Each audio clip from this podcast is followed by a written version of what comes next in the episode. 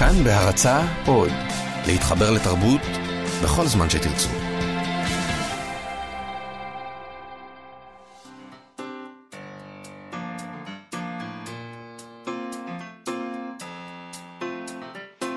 מה שכרוך עם יובל אביבי ומה יעשה לה. שלום, אנחנו מה שכרוך, מגזין הספרות היומי של כאן תרבות, כמו כל יום ב-12 אנחנו כאן. ניתן להנזין לנו ב-104.9 ו-105.3 FM, באתר האינטרנט של כאן, באפליקציה, כאן אודי. גם בעמוד הפודקאסטים אפשר למצוא אותנו ואת כל שאר התוכניות של כאן תרבות, באולפן, שירי לב-ארי, עפרה לחמי ויוג'י גבאי. אה, ושלום מאיה. שלום יובל. אה, בוא נזכיר שאפשר אה, לשלוח לנו מסרונים בטלפון 055-966-3992. 055-966-3992. אנחנו נדבר היום עם משה גלעד, העיתונאי והעורך והסופר מעיתון הארץ, על ספריית העתיד בנורבגיה. נדבר עם מבקר הספרות מוטי פוגל על סדנות קריאה, נדבר על סמך יזהר, תהיה לנו פינה של התחלות ספרים ואולי עוד דברים לפי מה שנספיק. אה, לפני כן, אה, אתמול אה, ציינו 30 שנה למותו של אבא קובנר. נכון. סליחה, המשורר, העורך והסופר עודד כרמלי כתב עליו פוסט בפייסבוק מרגש. אני רוצה להקריא. בבקשה. 30 שנה למותו של אהובי, אבא קובנר, כותב עודד כרמלי. מהבוקר אני חושב איזה שיר לפרסם. לא רוצה לעשות עוול לחבר יקר. לא רוצה לעשות עוול למשורר ענק שאינו מוכר דיו. השיר הזה נועל את הפואמה "אחותי קטנה". ב-23 בספטמבר 1943, יום חיסול גטו וילנה, אמו רוזה שאלה את קובנר מה עליה לעשות, האם להצטרף לפרטיזנים בתעלות הביוב או לחזור למקום המחבוא. קובנר, מפקד המרד, הורה לה להישאר מאחור, היא נרצחה ונפשו נרצחה. ואימרו עמו עמו. אה, נקריא גם את השיר שהוא צירף בתמונה. כן. אה, שמסביר את המשפט האחרון אה, בסטטוס הזה, שהשיר נקרא אימי. אה, צריך להגיד לפני כן שחלק מהשיר זה המבנה שלו. אה, בתמונה שעודד כרמלי פרסם בפייסבוק לצד הסטטוס הזה, אה, השיר כמו בצורה של משפך, הולך ו... והשורות הולכות ומצטמצמות. אנשים צריכים אה, ללכת לקרוא את הפואמה ולראות את זה בעצמם, נכון. אי אפשר להסביר את זה, בוא תקריא.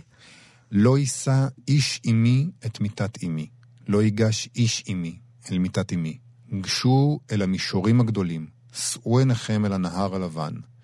מבציע מצולתו ומושך, כחרטום של אונייה, כבדה כקרח, ואמרו עמי, עמי, עמי.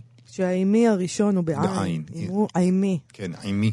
אוקיי. Uh, תשמע, אני חושבת שבהחלט uh, כדאי לשוב ולהיזכר בדמות ההירואית הזאת. אבא קובנר, הוא היה משורר, הוא היה סופר, הוא היה חבר מחתרת, מנהיג פרטיזנים ולוחמים מגטו וילנה, ומראשי חבורת הנקם, שניסתה לנקום בנאצים לאחר מלחמת העולם השנייה. סיפור מטורף. Uh, הוא היה קצין התרבות של חטיבת גבעתי במלחמת העצמאות, הוא היה ממקימי בית התפוצות. הוא היה איש רב פעלים, אין מה להגיד. אה, פרופסור אריאל הירשפלד כתב עליו כי שירתו היא מן הפלאים המוזרים של היצירתיות האנושית. היא, שחובלה בתוך ההשמדה הנאצית, הפכה לשירה מקורית ונועזת ביותר.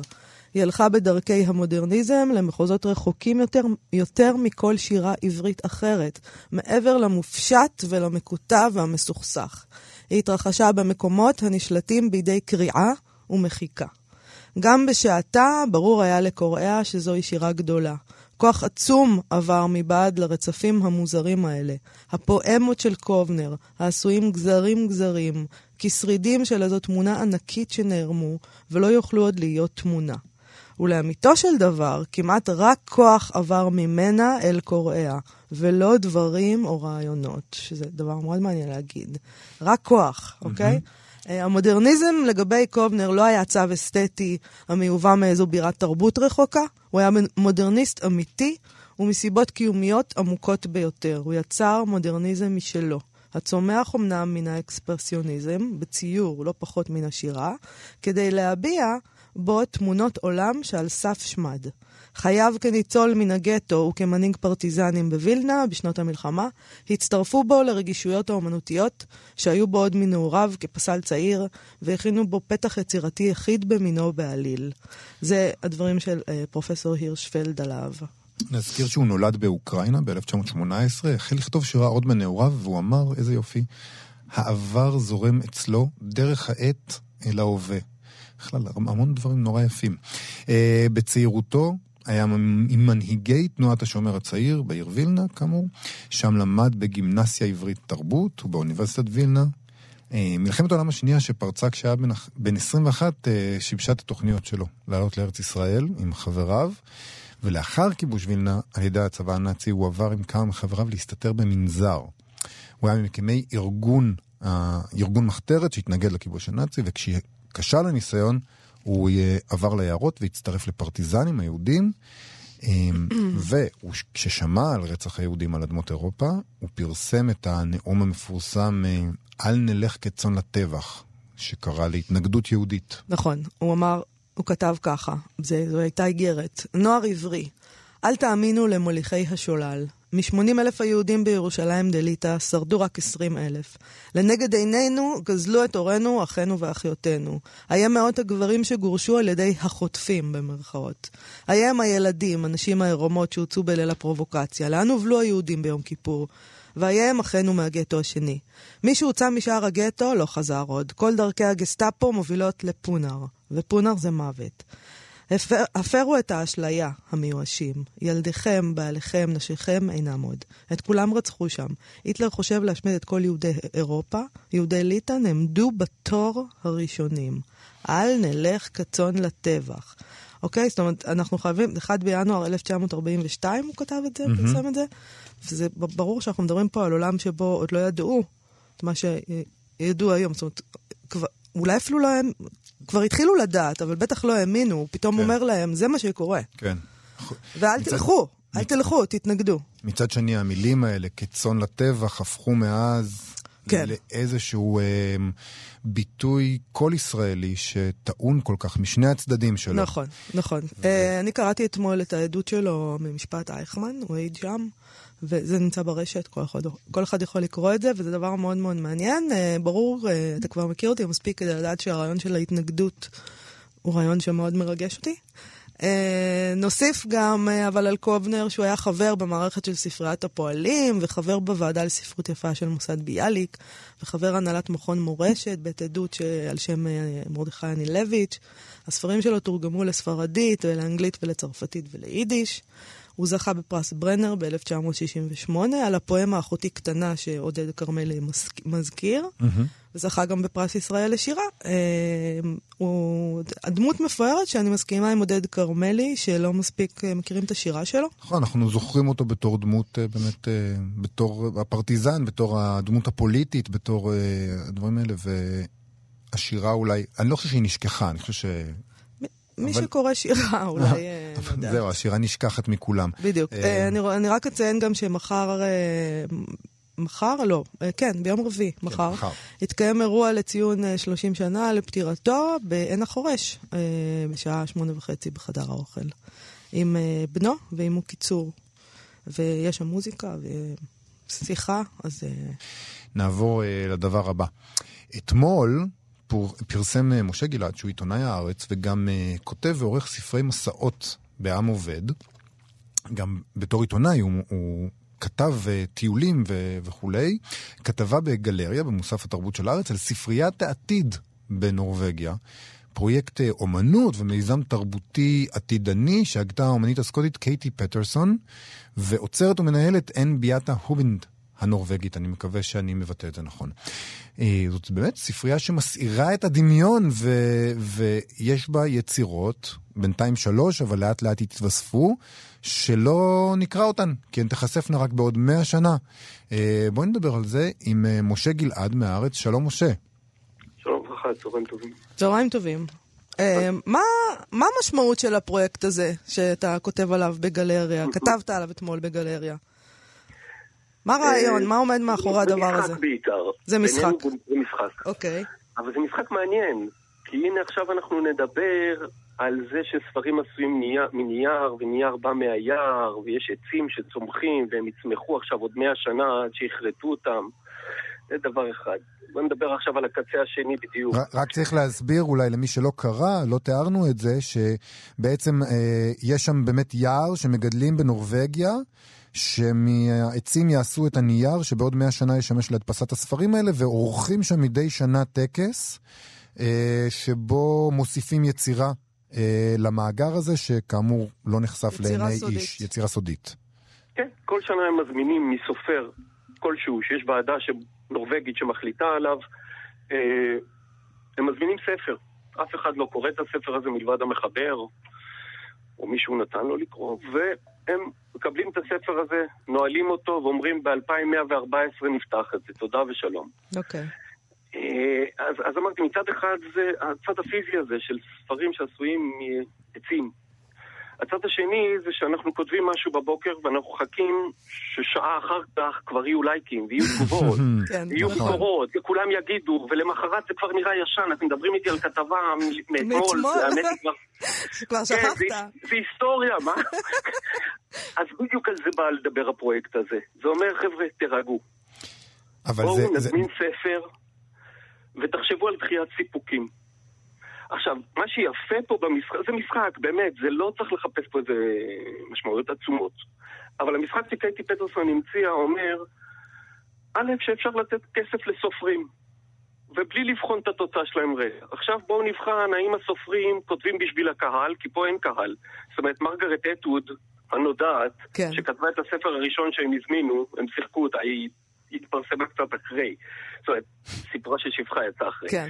אבל היא כבר לא תזכה לראות את הביקורות על הטקסט שהיא כתבה ונתנה להם. זה נכון. דבר נורא, איך סופר מתמודד עם דבר כזה? לא לדעת לעולם זה איך הטקסט נפלא, ש... יובל. שהוא... שהוא כתב יתקבל. זה דבר נפלא. כן, בדיוק, אוקיי, אז אתה יודע, גם אם זה נורא, זה בסדר גמור. גם אם זה נורא זה נפלא, אתה אומר. אני רוצה להגיד ואנחנו לך... פתאום אה, מדברים על החיים והמוות, ועל מה כושר הישרדות של ספרים. סתם, הסתכלתי לפני השיחה שלנו, אני נורא אוהב טוקבקים בכתבות בהארץ. רוב האנשים שכתבו שם, כתבו, מה זה השטויות האלה? מה זה הזבל הזה? מה זה? אנשים נורא עצבניים. אבל אה, משה. אני, אני רוצה להגיד לך שאני ראיתי אה, אתמול, אה, לספר לך וליובל, שראיתי אתמול סרט אה, דוקומנטרי על מאוריציו קטלן, האומן, שבתחילת דרכו אה, הוא הכריז על אה, פרס של 100 אלף דולר, שהוא מציע לאומן צעיר, הוא הציע לאומנים לגשת לתחרות הזאת. אה, מה שהם צריכים לעשות בתמורה לפרס הזה, זה לא לעבוד במשך שנה, אוקיי? עכשיו. אה, נפלא. אף אחד, אף אומן לא ניגש, אוקיי? זה היה עוד כשהוא היה באיטליה, אה, ובמאה אלף דולר האלה הוא השתמש בסופו של דבר כדי לעבור לניו יורק, ולהפוך למאוריציו קטלן אה, ממש. אבל כאילו, אף אחד לא, לק... אף אחד לא ניגש, כי אף אחד לא רצה אה, להתחייב לא אנחנו לעבוד שנה. לעבודה. אוקיי? אז הדבר הזה שאנחנו אומרים סופר, כותב, ולא יהיו קוראים, זה די מהפכן, זה דבר לא, לא, לא, מדהים. לא, אבל בואי שנייה, יהיו קוראים. בעוד מאה הקוראים עוד שנה. לא נולדו. נכון.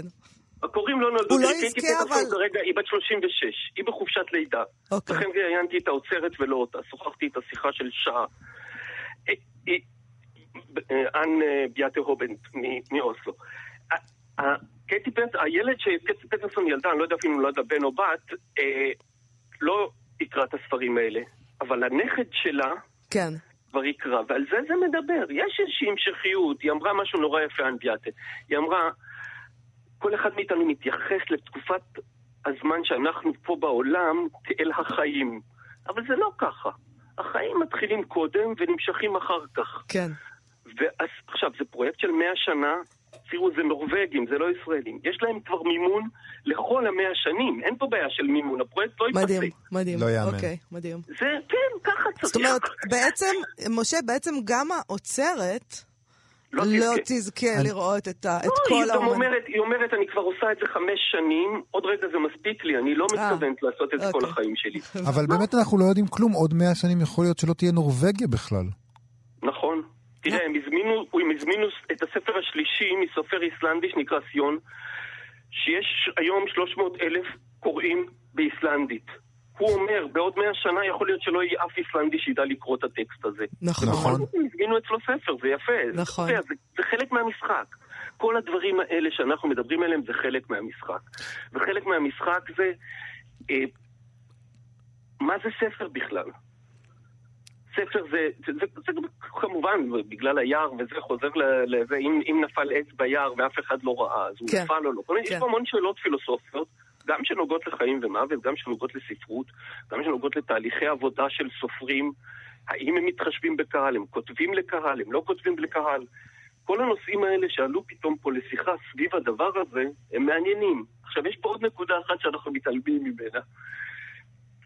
בעוד 50 שנה, בעוד 60 שנה, הסופר שיגיש את הספר ה-60, כן. כן? הוא כבר ידע שיכול להיות שהוא בעצמו, או הילדים שלו, הם יקראו. הם כבר יקראו את זה, זהו, זה נכנס... אה, השתנה פה משהו באמצע. נכון, זה פרויקט משתנה. כן, והאחרון, האחרון, ב-2113, לגמרי. זה בעצם ספר רגיל. בדיוק. הוא עוד חמש דקות רוצה לראות, לקרוא את הביקורת. יעשו לו לייק, בזמן אמיתי. לגמרי. או- משהו אחר, מה אולי שיעשו גם בעוד 100 שנים. פייסבוק לא יהיה בעוד 100 שנה. יכול להיות. למה שיהיה? אתה יודע, זה נהדר. אני, נכנסתי לשיחה הזאת בתחושה שזה פרויקט אה, מגלומני ויומרני, ואני יוצא ממנו דווקא בתחושה, מהשיחה, שזה דווקא משהו נורא צנוע ויפה. אז כבר, אה, לפחות דעתי השתנתה. אם תרשה לי עוד משפט אחד. ודאי. בעיתון, כי צריך לשים תמונות, אז מופיעות תמונות של ספרייה. אין פה שום דבר פיזי, בואו נבין חברים. הם לא יקימו בניין בשביל זה. זה, זה פרויקט שהוא בעצם קיים בקופסאות של ספרים, 100 קופסאות. אבל איפה יהיו הקופסאות בינתיים? או, יפה מאוד, טוב ששאלת. כיום, בלי קשר בכלל לפרויקט הזה, בונים ספרייה עירונית חדשה צנועה מאוד באוסלו. אוקיי, ספרייה, כמו, בית- כמו בית אריאלה. כן. הקצו בספרייה הזאת חדר להרהורים, כי הפרויקט הוא מעורר הרהורים. בחדר הזה יהיו מדפים נעולים, ובהם כל שנה יוסיפו קופסה. אה, עכשיו, קרה פה משהו מצחיק, והן בעצמן אומרות שזה מצחיק, וזה שזה נהפך במשך הזמן, בשלוש שנים סך הכל שעברו, זה נהפך קצת לפרס ספרותי. סופרים, בגלל שזה מרגרט אטווד ודייוויד מיטשל, שזה שני סופרים באמת, דייוויד מיטשל הוא ענק, זה כן. אטלס ו- וכתב הצללים, אה, זה נהיה פרויקט מאוד נחשק, והן מקבלות הצעות כל הזמן מסופרים אה. שרוצים. מדהים. אוקיי. תנו לי לכתוב לקופסה. תנו מדהים. לי לכתוב למגירה תנו לי לכתוב ככה שאף אחד לא יקרא את זה כן. כל עוד אני בכלל מודע. זה, זה, מד- זה באמת אה, מדהים. תגיד, אתה מקנא קצת בתור בן אדם שכותב לשחרור הזה, לאפשרות לכתוב משהו ולא להיות כבול לשום עכבות של פחד ושל בושה? בתור מי שכן כותב. כן, דיברנו כבר על טוקבקים, אז אתה יודע, פה אנחנו חיים, מאיה מכירה את זה מצוין, אני נכון. חושב, אה, אני מניח שגם אתה. אני מקנא באנשים שכותבים לי ירחון, אתה יודע, אני המון שנים הייתי עורך של מסע אחרים. זה. מגזין שיצא פעם בחודש. זאת נראית לי תקופה. אנטיקה, מנהרת הזמן. אתה מדבר איתי על... ה- כאילו, אנחנו לא... כאילו, זה אפילו לא הרי... זה לא עיתון שיוצא פעם ביום. הייתה לי שיחה עם גדעון לוי מארץ לפני כמה שבועיים, שלושה. ומאוד שעשע אותי לשמוע שהוא בודק טוקבקים, והוא הולך לראות איפה יש הכתבות הפופולריות, שכולנו בודקים, אין מה לעשות, אתה יודע, זה מחמיא לאגו שלי כשהכתבה מופיעה בראש הכתבות כן, הפופולריות. עשר באתר הכתבות. הכי כן, נקראות. ודאי. אז אתה כן. מדבר איתי על מאה שנה. אוקיי, משה גלעד, משה, תודה רבה. תודה רבה לך על השיחה הזאת. בכיף. ביי, להתראות. תשמעי, אני שיניתי את אה, דעתי על הספרייה. אני מאוד שמחה. אני חושב זה באמת פרויקט האמת מקסים. שזה... המחשבה על הסופר האחרון פתאום נתנה לי איזה בום כזה. לא, זה גם, יש בפרויקט הזה משהו שמלגלג עלינו, אבל בצורה חמודה, כאילו, אנחנו מלגלגים על עצמנו, על, נכון. ה- על המהירות, ועל זה שאנחנו נורא רוצים שאוהבו אותנו, ועל הלייקים וכל הדבר הזה. גם כל הדברים האלה שאני אומר לעצמי, אני חושב את זה על הפרויקט שזה מגלומני ויומרני, אני יוצא מנקודת הנחה, כביכול, האנשים שהגו את הפרויקט הזה לא חשבו עליו, ומה פתאום? הם חשבו על כל הוויצים הקטנים האלה, על כל הדברים שאני ארגיש. זה מה שמניע אותם, והמחשבה המחודשת הזאתי, זה דווקא מאוד נחמד בעיניי עכשיו. יפה. אני הצלחתי- שמחה ש- הצלחתי שהיית להשתנות. יפה, כל הכבוד לך. נעבור לדבר הבא? זו רק ההתחלה, יובל.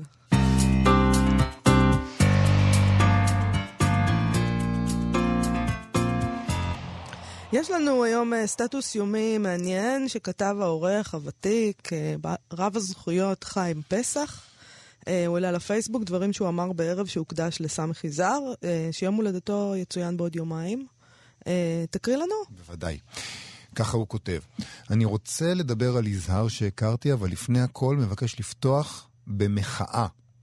לקראת הערב הזה חיפשתי את הספר מקדמות שהייתי מעורב בעריכתו ובהוצאתו. הראשון אחרי שתיקה של 30 שנה, ועל כך בהמשך, ולא מצאתי. את העותק שהיה אצלי כנראה השאלתי למישהו.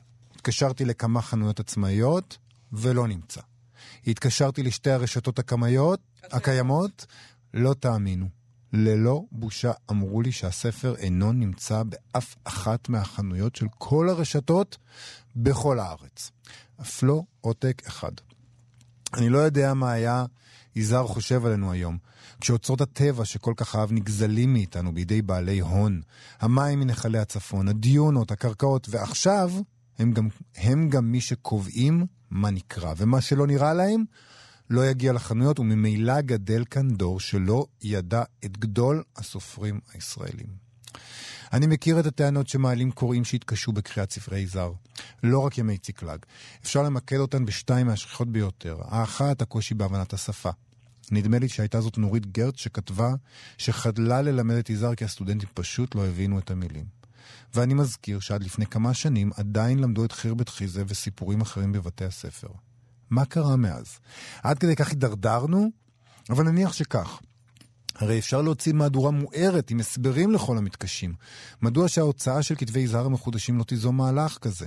הם לא יזמו כי, א', התמורה לא תכסה על העלות, ב', משרד החינוך הנוכחי, מי שעומד בראשו היום, בוודאי לא יתמוך בעלות הנדרשת להוצאת יצירותיו של סופר גדול שלא השלים עם אף מלחמה, מוצדקת או לא. הטענה השנייה היא שאצלו הכל צפוי, אין הפתעות, אין מתח. אנחנו בני דור או דורות המכורים לבלתי צפוי, סרטים, מחזות, ספרים, הבלתי צפוי הפך ערך עליון. למה? שוב מסיבה כלכלית. סיפור שאין בו עלילה מפתיעה, מפותלת ובלתי צפויה לא יימכר, ולכן לא יצא לאור. אני לא מדבר על ספר מתח בלבד, כל ספר קריאה. נחוץ לנו יזהר שיסביר מדוע המתח הבלתי צפוי הוא משני בחשיבותו בעלילה. אמ, אני מדלג קצת. Mm-hmm. ניהלתי עם יזהר, הוא ממשיך עשרות שיחות. אמ, אני חושב שהאובססיה שלו לדיוק אחת ביותר זה שהוא קדח אליו במילים שדומה קצת למה שעושה פסיכואנליטיקאי שחופר וחופר נובע מאמונה. בסופ... מאמונה שבסופו של דבר בעומק העומקים יש איזו אמת. אם חופרים וחופרים מגיעים אליה. אה, הוא לא היה פוסט-מודרני, ממש ממש לא. מי שקודח כך במילים מאמין במציאות אחת יציבה בכוחן של המילים לחשוף אותה. השפה העשירה של יזהר לא נועדה לעורר התפעלות מהמימונות המדינה שלו, היא מעידה על מאמץ כמעט בלתי אנושי לדייק, לצמצם את משמעות המילים עוד ועוד כדי להגיע אל אותו סיב מסוים אחד ויחיד של מובנות שביקש להעביר לנו. זה קצת ארוך, אבל זה סטטוס נורא תשמע, נורא יפה. אה, יש כאן אה, הרבה נושאים, אבל אני חושבת שהנושא הכי כאוב הוא כנראה העובדה שבחנויות הספרים אין היום סמך יזהר. אה, ועוד. רבים וטובים אחרים, שכנראה אין אותם היום שם. וזה דבר שכשאתה נוסע לחוץ לארץ, אתה מגלה שבחנויות ספרים, שם תמיד יש את הקלאסיקות. כאילו, הרי אין מצב שבאנגליה תיכנס לחנות ספרים ולא יהיה שייקספיר, נכון? גם לומדים אותו, ב...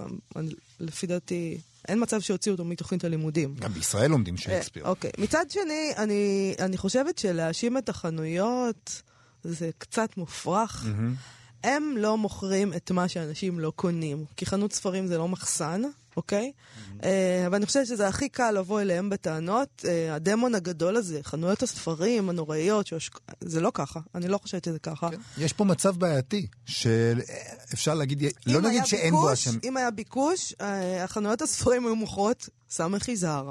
אין לזה שום לגבי, ביקוש. אז לגבי הביקוש, um, שווה לעשות אל ימי ציקלג שזה הספר הגדול והמוכר של אה, סמי חיזר, את הפינה ההיסטוריה תשפוט. כי uh, אתמול הפוסט uh, של חיים פסח זרק אותי לים של ביקורות שנכתבו על הספר בזמן אמת ב-1950. Okay. אוקיי. אולי אפילו נתייחס אליהן בקרוב. אבל אני רוצה להקריא כבר עכשיו כמה שורות ממאמר שכתב uh, בחירות, uh, העיתון חירות, uh, כותב בשם יוד פוגרבינסקי באוגוסט 1958. ככה הוא כותב: הקטעים הראשונים שהז'ורנליה שלנו פרסמה במאזניים, מבפנים ומולד, הראו שיש לנו עסק עם סופר האוהב לתאר. הוא מדבר על קטעים מתוך ימי ציקלג שפורסמו בכתבי העת אה, הספרותיים כן, שלו. אבל למה אתה הורס? ת- תחשוב על המשפט ש- שהקראת עכשיו, שזה היה פשוט נפלא. יש לנו עסק עם סופר האוהב לתאר. זה פשוט נפלא. נכון. אדיר. זה ממשיך גם טוב. יפה. כל מעוף של זבוב בק"ן עמודים, עם משפטים ארוכים כאורך הגלות, אלא כדי להבין את התיאורים שהוא נותן בפרק ספרו זה, יש צורך להיות בקיא לא רק בספרות העברית הקדומה, בתלמוד, מדרשים, פוסקים, שירת ימי הביניים, אלא גם בלשון שאפילו מלאכי השרת אינם נזק- נזקקים לה. היה שנון הבחור שכתב את הביקורת הזאת. מסופקני, הוא ממשיך, אם יימצא אחד בעיר ושניים בכל המדינה שיכול להגיד במצפון טהור שקרא את הסיפור מתחילתו ועד סופו, והבין הבין כל מילה או לכל הפחות כל משפט. כותב טורים אלה יגע במשך יומיים לקרוא בסיפור, יגעתי ולא הצלחתי. שיתפתי ביגיעה זו גם מנהל בית ספר אחד, בבאר שבע, שבמקרה שכב יחד עמי בבית החולים העירוני, וגם הוא לא הבין, אם כי יודע עברית ומילדותו, ואף מושך בעת סופרים. אז נכון, חירות היה העיתון של התנועה הרוויזיוניסטית, וסמי זר היה כאמור מפאיניק, חבר כנסת אפילו, מטעם מפא"י, כך שהאיבה ברורה, וגם האג'נדה הפוליטית מן הסתם אה, נכנסה למשחק, אבל אז כהיום, אג'נדה פוליטית הצטרפה לה. לסגנון, איך נאמר, מאתגר של סמי חיזר, אה, הפכה את הספר שלו לשנוי במחלוקת אה, כבר בזמן אמת, ולנחלתם של לא רבים, נאמר, כן? נכון. זאת אומרת, היחס הזה לסמי חיזר הוא לא חדש, וזה נכון, את, אה, אין את הספר, ימי ציקלג לא, אפילו ימי ציקלג לא קיים ברשתות, חיפשתי אתמול באתרים שלהם. אה, אז, אבל בזמן אמת גם כן התקשו איתו, ו, והקינה הזאת על הולך ופוחת הדור, אה, שכנראה זה לא נכון כל כך. גם בזמן אמת, ציבור הקוראים שהצליח לצלוח את, אה, את סמי חיזר כנראה לא היה עצום, אבל אז, אז הקינה הזאת על הולך ופוחת הדור, פחות מעניין אותי מהתיאור היפה של חיים פסח על החפירה הזאת לעומק, השיוף של השפה עד לסיב המדויק, זה נורא יפה. אני חושבת שהביקורת שאתה הקראת עכשיו היא נהדרת, היא מאוד משעשעת, היא מוכיחה אולי באמת שלא הולך, אה, לא דווקא הולך ופוחת הדור, אם כי זאת לא הוכחה לכך שהוא לא הולך ופוחת, אתה יודע, אנחנו אולי, כול, כולנו גרועים. אה, אולי פשוט. צריך להשלים עם זה שיש ספרות שהיא למעטים, אוקיי? וזה גם בסדר. וגם אני יכולה להמליץ לחיים פסח ולכל שאר האנשים אה, על חנויות יד שנייה. ששם. אפשר, אה, בספריות, נכון, אפשר למצוא שם נמצא מחיזר. אה, בבית אריאל בטוחה. יש את ימי ציקלג. וגם בחנויות יד שנייה בהחלט. יש את ימי ציקלג, אז אה, זה גם מקומות נחמדים לשוטט בהם ולמצוא דברים. אנחנו רוצים לדבר עכשיו עם מבקר הספרות מוטי פוגל על סדנאות הקריאה שלו, שלום מוטי. שלום. אהלן, אה, אני-. אתה כבר כמה שנים מנהל סדנאות קריאה, ורציתי לשאול אותך מה זה סדנאות קריאה, והאם אפשר ללמד אנשים לקרוא. אמ, כן. אז אז- אה, תודה אז רבה. ושלום. אני- אולי אני אתחיל מה- מה- מסיום השיחה אה, הקודמת ביניכם. אוקיי. אה, אני לא יודע איך היו הדורות הקודמים, אבל אה, לגבי הדור שפוחת עכשיו, אה, לפחות בארבע וחצי השנים, השנים שבהם אני עושה סדנאות קריאה, כן. אה, אני מגלה שלא פחת הדור. אוקיי. אה, יש לא מעט אנשים שאוהבים לקרוא, שרוצים לקרוא, שרוצים שיאתגרו אותם וייתנו להם חומרים אה, לאו דווקא פשוטים ונוחים לקריאה, והם נהנים מזה. אה, אתה בהחלט לא מקל עליהם. אתה מתחיל ב-18 באוקטובר בתל אביב וב-23 באוקטובר בירושלים, סדנת קריאה חדשה שתעסוק בבורכס וקורטזר. לא נכון. הדברים הכי אה, כליליים אה, שאפשר לטפל בהם מבחינת טקסטים. לא, לא, ממש לא קליל, ולכן זה גם לא הקבוצה הראשונה שאני מנחה. מה אה, הייתה הקבוצה ו- הראשונה שהנחית? מה היה הטקסטים? ככה, בקבוצה הראשונה לקח לי זמן ללמוד שבאמת לא כדאי להתחיל בפייר מנהר מחברו של דון קיחוטה, מה שחשבתי שהוא סיפור קליל שכולם יכירו. אוקיי. אז אה, גיליתי שזה לא נכון. אה, אבל זה כן אה, נעשה, באיזשהו שלב זה הפך להיות הסיפור הרביעי אה, בסדנה, ואחת החוויות הכי חזקות שהיו לי בסדנה היה מפגש, אה, אני חושב שזו הייתה הקבוצה השלישית, נתתי אה, למשתתפים לקרוא את אה, אותו סיפור פייר מנהר בחברו של דון קיחוטה, הם הגיעו לקבוצה, למפגש עצבנים, ואמרו לי, מה, למה הבאת לנו את הדבר הזה? זה מעצבן, זה לא נגיש, אני לא נהנינו, תביא סיפורים אחרים, הסיפורים הקודמים יהיו יותר טובים. אוקיי. אה, ובסוף המפגש הם אמרו, איזה יופי, אנחנו רוצים עוד סיפורים של בורכס. אה, זה היה- זו הייתה חוויה נהדרת. אה, וזה גם קצת מסביר מה אנחנו עושים בסדנה. אה, איך זה עובד, נגיד? אתה יכול לתת, להדגים איכשהו? אני, איך זה... תראי, תראי, אני נותן, אה, נותן סיפור או שניים ומבקש מאנשים לקרוא. כל אחד קורא לפי היכולת שלו, בדרך כלל סיפורים קצרים, אם כי אה, היו גם סדנאות על סיפורים ארוכים, שחלקם אמרו שהם בלתי אפשריים, כמו החיים ההוראות שימוש של ז'ורג' פרק. אה, אבל אה, אנשים קוראים את הסיפור הקצר, אנחנו מגיעים, אני מבקש מאנשים לדבר על, הסיפור. לי, אני יודע מה אני רוצה לומר, אבל הדיון תמיד מעלה כיוונים חדשים, ואנשים מדברים על הסיפור, הרעיון הוא לא... הרעיון הוא אה, להתמקד בסיפור עצמו ובמה שקורה בסיפור, אוקיי. ואני מביא מתוך, ה, אה, מתוך הניסיון שלי, אה, מתוך תשומת הלב של מה שקורה בסיפור, ומעלה הצעות קריאה והבנה של הסיפור, וזה עובד. אני חושב שגיליתי שכל מה שאנשים צריכים זה מישהו שייתן להם, יפנה אותם לחומרים מעניינים. אה, ומישהו שילווה אותם בדרך, בסביבה שהיא נעימה והיא כיפית, נוצרו גם קשרים אה, חברתיים, יש אנשים שאני איתם כבר ארבע וחצי שנים. אה, זאת אומרת, זה אה, סדנאות המשך? כל... אה, יש גם סדנאות, אני אנשים- אומר, יש גם סדנאות המשך עם אנשים שכבר איתם ארבע, ארבע שנים ועשינו כבר קראנו עשרות סיפורים יחד ומדי פעם, ומדי פעם אני פותח גם קבוצות חדשות אה, ואנשים שמצטרפים, אה, הטווח הוא רחב מאוד. מי זה האנשים האלה באמת? כן, זהו, מי מגיע? האלה? אז אני ציפיתי בהתחלה שיהיו באמת אנשים מבוגרים שהזמן שלהם בידם ומחפשים איזשהו עניין. כן. וגיליתי שלא, מגיעים גם אנשים מבוגרים, אבל מגיל 20 פלוס, נאמר, המשתתף הממוצע הוא מעל 30, אה, 30, 40, חלקם אנשים שלמדו ספרות, חלקם אנשים שלא למדו ספרות, והם פשוט, הם אוהבים לקרוא והם רוצים לקרוא עוד ולהרחיב את ה... אה, את ההיכרות שלהם עם עולם הספרות. רגע, את כמה אנשים יש בכל קבוצה? אה, אה, עשרה, חמישה עשר אנשים. וזה אנשים, אתה חושב, זה אנשים שבדרך כלל גם רוצים לכתוב או כותבים, או שזה לאו דווקא? לא, לא, אה, לא. מעט אנשים שם רוצים לכתוב, אני חושב שיש יותר מדי כותבים ופחות מדי קוראים. זה נכון. זהו בדיוק. אז הנה, אה, לכל האנשים ש... אה, נאמר, כש... הסדנה התחילה כשאנשים שאלו אותי, כששם, באמת לפני שנים אמרו, אני אמרתי אני מבקר ספרות, ואז התשובה שלהם הייתה, ועדיין זה קורה, אה, אז אתה גם כותב? כן. אה, ויש כאן שתי הנחות מוטמעות. אחת, שכתיבת ביקורת היא לא כתיבה אמיתית, ותסכימו איתי שזה פשוט לא נכון. נכון. אה, והדבר השני, הוא שקריאה זו רק פעילות בדרך לכתיבה. וזה לגמרי, לגמרי, לגמרי לא נכון.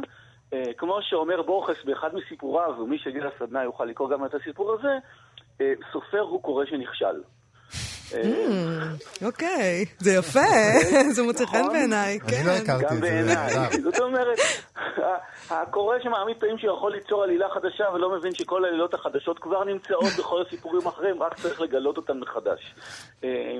וזה מה שבוכס עושה כמעט בכל הסיפורים שלו. קורטסר אה, הוא קצת פחות מוכר לצערי, והוא לא פחות מופלא אה, מבורכס.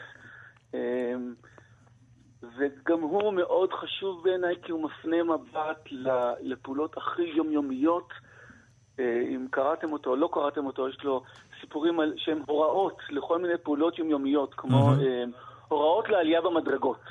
כן, אה, סיפור מדהים. יכול לקרוא לכם משפט מההוראות לעלייה במדרגות? בטח. בטח. כולנו ודאי שמנו לב שלעיתים קרובות הרצפה מתקפלת, כך שחלק ממנה ניצב בזווית ישרה למישור הרצפה.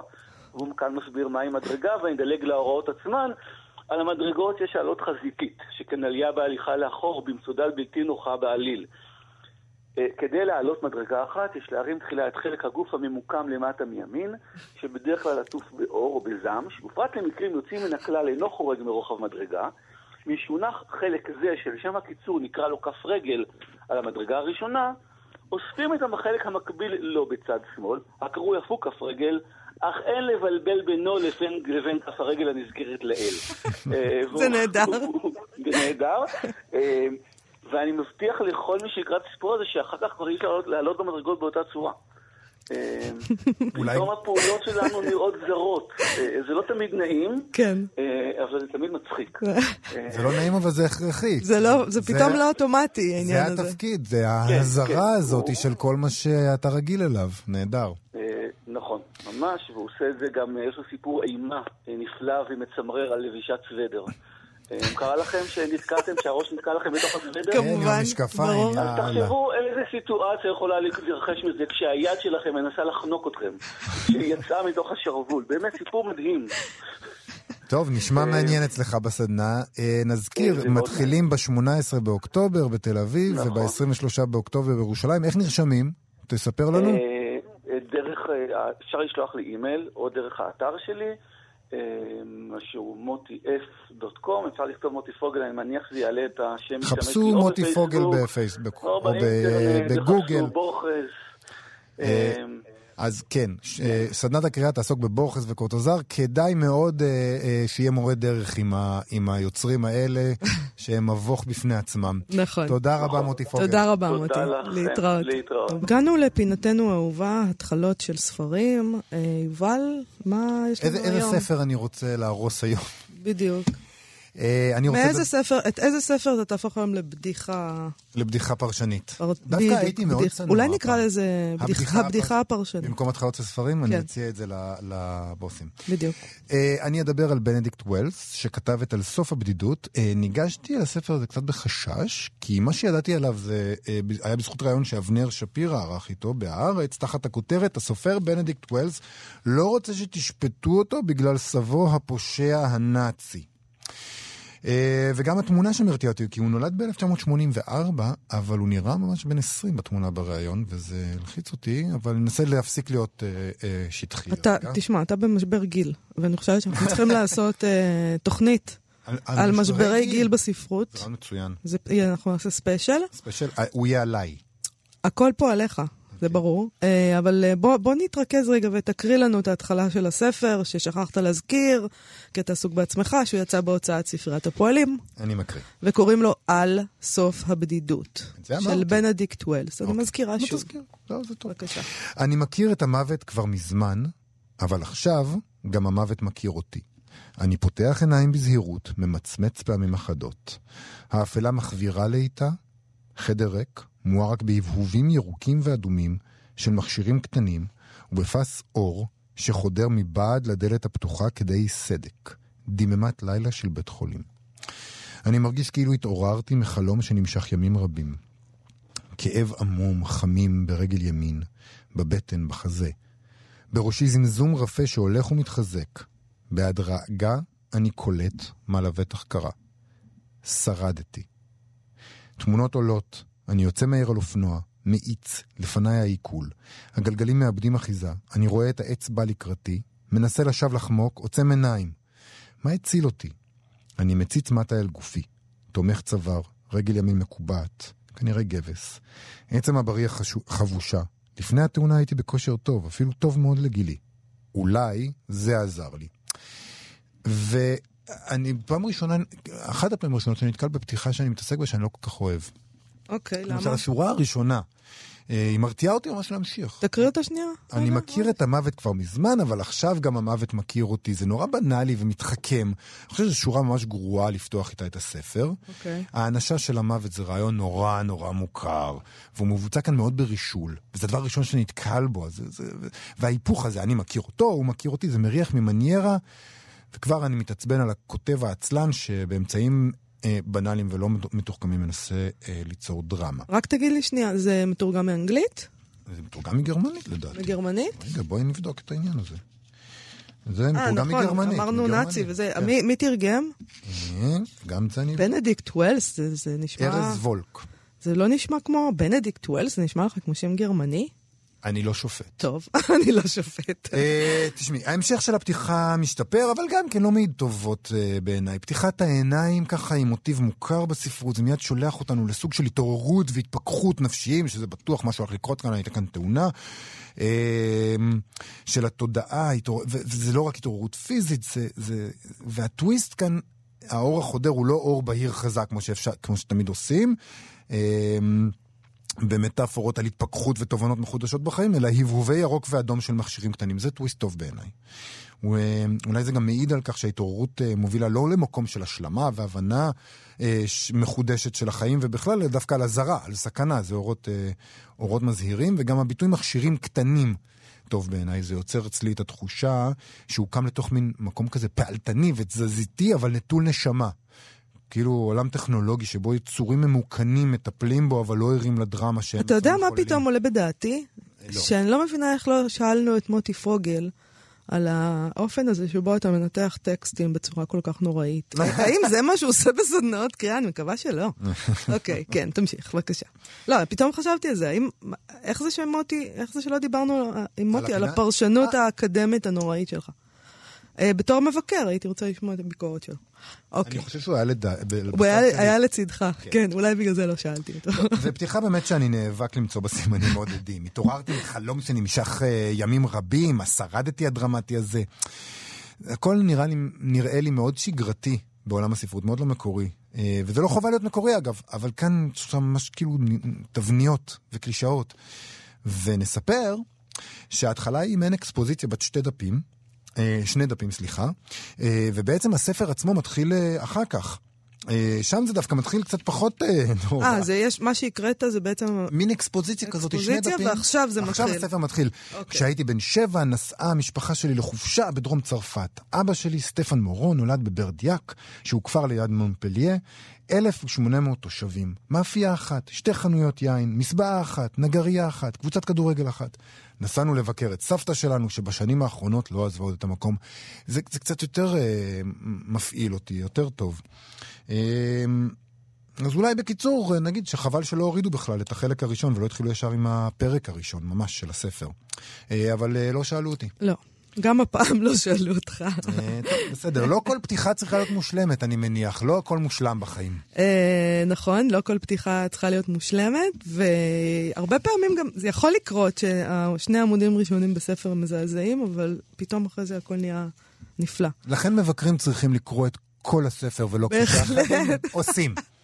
לגמרי, ואני גם, אגב, כשאני גומרת לקרוא ספר, גמרתי לקרוא אותו עכשיו, אני חושבת שכל מבקר צריך לקרוא פעמיים את הספר, אנחנו לא יכולים להרשות את עצמנו, אוקיי, אבל אני תמיד מתחילה לקרוא אותו שוב, קורא את הפרק אה, הראשון עוד פעם. אה, זה טריק טוב.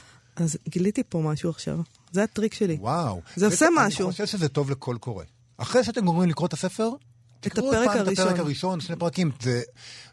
אתה רואה אותם אחרת פתאום. כן.